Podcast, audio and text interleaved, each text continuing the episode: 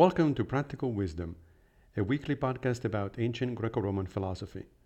I am your host, Massimo Pigliucci. Today's reading is from Plato, Ion 530a 531a, featuring a dialogue between Socrates and Ion, who was a rhapsode, that is, a performer of poems, specifically by Homer in his case. Quote Socrates Good day to you, Ion. Where have you come from on this visit to us? From your home in Ephesus? Ion. Oh no, Socrates, from Epidaurus, from the festival of Asclepius. Socrates. Well then, did you take any part in the competition, and how did you fare in it? Ion. We carried off the first prize, Socrates. Socrates. That's splendid news. I must confess, Ion, I've often envied you rhapsodes your art, which makes it right and proper for you to dress up and look as grand as you can. And how enviable also to have to immerse yourself in a great many good poets, especially Homer, the best and most inspired of them, and to have to get up his thought and not just his lines. For if one didn't understand what the poet says, one would never become a good rhapsode, because a rhapsode has to be an interpreter of the poet's thought to the audience and that's impossible to do properly if one does not understand what he's saying. So all this is worth envying. Ion. True, Socrates, true. At any rate, I find this side of my art has given me a lot of work, and I reckon I talk on Homer better than anybody. Socrates. I'm glad to hear it, Ion. Ion. Yes, indeed, Socrates. It's well worth hearing how splendidly I have embellished Homer. I think I've got to the point where I deserve to have the Homeridae crown me with a golden crown. Socrates. Yes, indeed, and one day I'll find myself time to listen to you.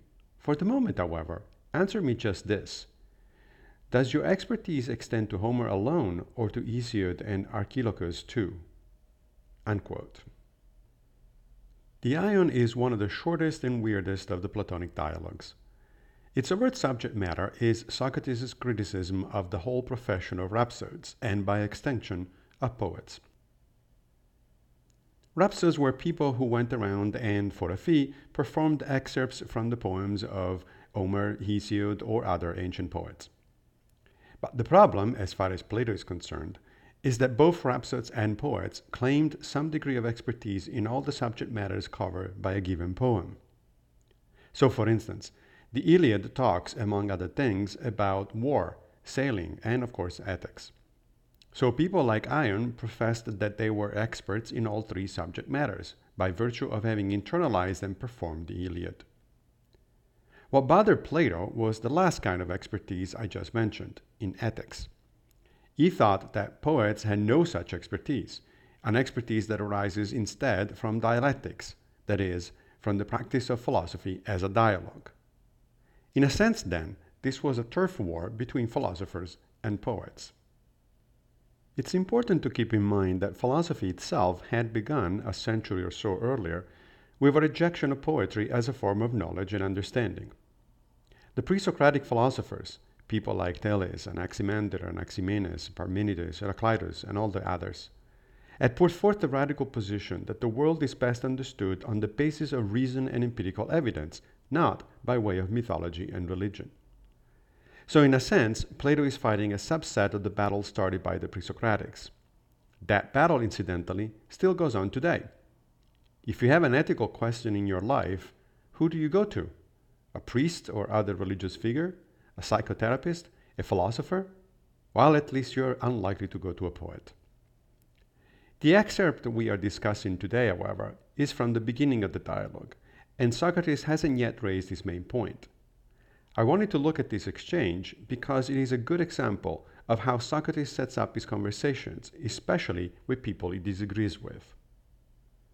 Notice, first of all, that Socrates is rather congenial, cheerfully greeting Ion and inquiring into the outcome of a competition of rhapsodes to which Ion just took part. Socrates then, ever so slightly, moves the conversation to where he really wants to go. In this case, the rhapsodist claim to possess technical knowledge in certain matters. He does so initially in a flattering fashion, telling Ion that the latter's expertise of so many things, rooted in his understanding of the Homeric poems, is rather enviable. Ion immediately falls into the trap, feeling encouraged to boast of his abilities, going so far as to say, quote, Yes, indeed, Socrates, it's well worth hearing how splendidly I have embellished Homer.